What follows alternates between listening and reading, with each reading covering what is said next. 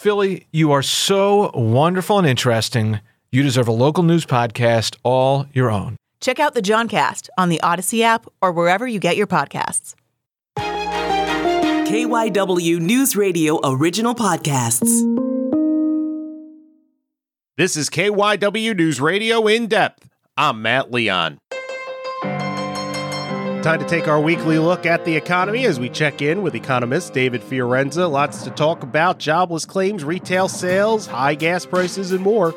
So let's start with jobless claims. Uh, ticked up a little more than people thought, a little more than 20,000 coming in last week at about 218,000, but glass half full continuing claims dropped 25,000 and uh, if I'm reading this correctly, continuing claims at 1.32 million are the lowest since 1969. You are correct, Matt. And let's even add to that that last week numbers were revised downward by 6,000 and we had to remind people that we were at a 53 year low in March of 166,000. So when people heard our broadcast in March, their expectations is that we should be at 166 every week.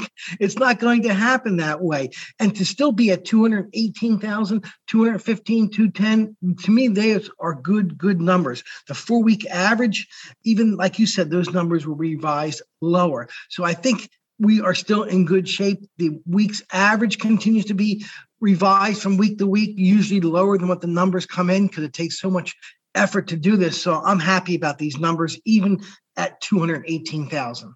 Let's talk a little bit about retail sales for the month of April, the month over month from April of 2021, up nine tenths of a percent. You know, solid report. It's a very solid report, and it's going to be revised upward, I believe. We had good weather. Okay, so that that's a good thing. We had people still buying. However, remember we had so much pent up demand, people locked indoors since March of 2020 of course there's going to be issues with slowdown in sales, slowdown in sales, slowdown of, of the workforce, slowdown of all these things, uh, economic factors, because we had so much pent up demand.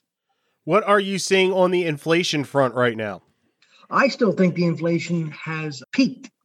Now, it doesn't look that way because of the gas prices, but I've said to you off the air, and you talked to me about this. We've talked about this before. I think the oil companies are using any excuse to raise the prices because I don't see demand going up. People are still working from home, maybe not five days a week, but they're working one to three days a week, if not more. And people are u- utilizing the benefits of being able to work maybe 10 hour days for three to four days a week instead of eight hour days five days a week. So I don't see that demand for gasoline. I think that oil companies are using any excuse, such as the war in Ukraine, as a means to increase prices. And I mean, these things are going up. I might be exaggerating a little, and this is just anecdotal. You know, gas stations by me, I feel like going up 20 cents overnight at certain points. They are, and I'm seeing that. And we're a week or so away from Memorial Day weekend, the first time that we're going to be going down to the shore in droves, the first time that the AAA Association is talking about people since 2020 going out in droves in millions, probably back to what pre pandemic levels would be. I think the world companies are gearing up for this. I think it's it's not your local stations that are making the money. It's the big eight or nine oligopoly companies in the world who are oil companies. And I don't like it. I've said it before. I'm going to say it again, Matt. I do not like it. We talk about inflation, and it is obviously a continuing problem. Every couple of weeks, I feel like I see a surge of articles and think pieces concerned about stagflation. Can you explain stagflation? And also, is that something you're concerned about? Because that was a problem, one of the big problems in the late 70s, correct? You're absolutely correct, Matt. In the late 70s, we had stagflation. So the two factors that cause stagflation is going to be high inflation and high interest rates and high unemployment. But we're not seeing high unemployment. We're at below 4%. We're seeing inflation, but we're not seeing the levels of 12 to 14% inflation and 16% interest rates that we saw in 1979 to 1982. We sure we're seeing mortgage rates at 5%. Yes, we're seeing inflation at 9.3%, but unemployment is so low. I don't see the stagflation coming. I don't know if this is another talking point. I don't know if it's another way for some of the pundits to try to stir up fear in the people. And I see that happening a lot too. And I don't that's another thing I don't like is don't stir up fear in the residents of the tri-state area. something we've kind of talked about on the margins, especially with all the stimulus spending over the last couple years, is the national debt and the deficit, the budget deficit. Now it's funny because I only hear these things brought out in discussion when politicians want to use them as a cudgel against the other party.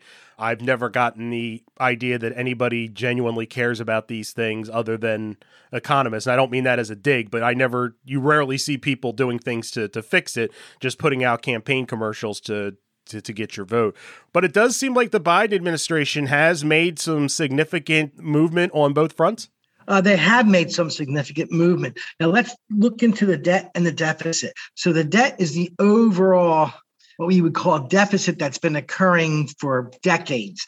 And it really spiked right after 9 11 because the wars that we had in Afghanistan, Iraq, and everywhere else were what we call unbudgeted.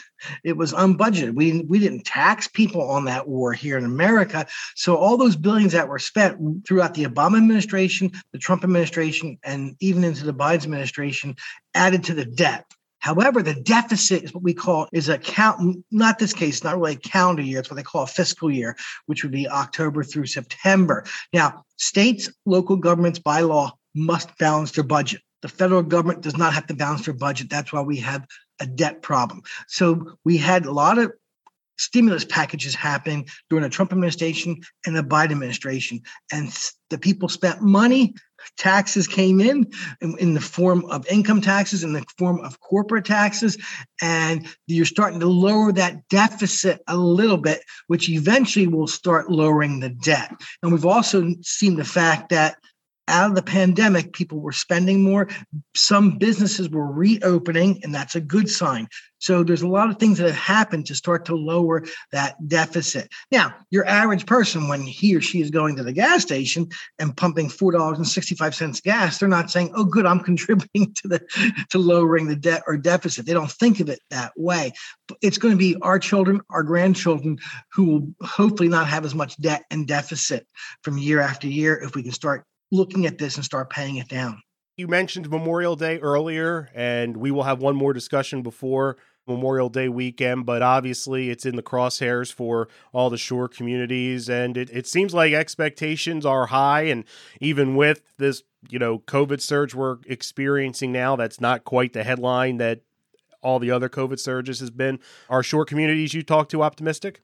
Oh, they are. They're ready to go. They've hired. They're almost at full capacity of hiring, and they're all the cities and towns down there. They have their public works uh, facilities all ready to go. Police departments are ready to go. They're going to be taking a look at the traffic situations and the numbers, and they're going to be reporting back to all the news media outlets and how good of a weekend it has been. Yeah, some people this weekend may go up to the Poconos if we're going to hit 95 degree degree weather.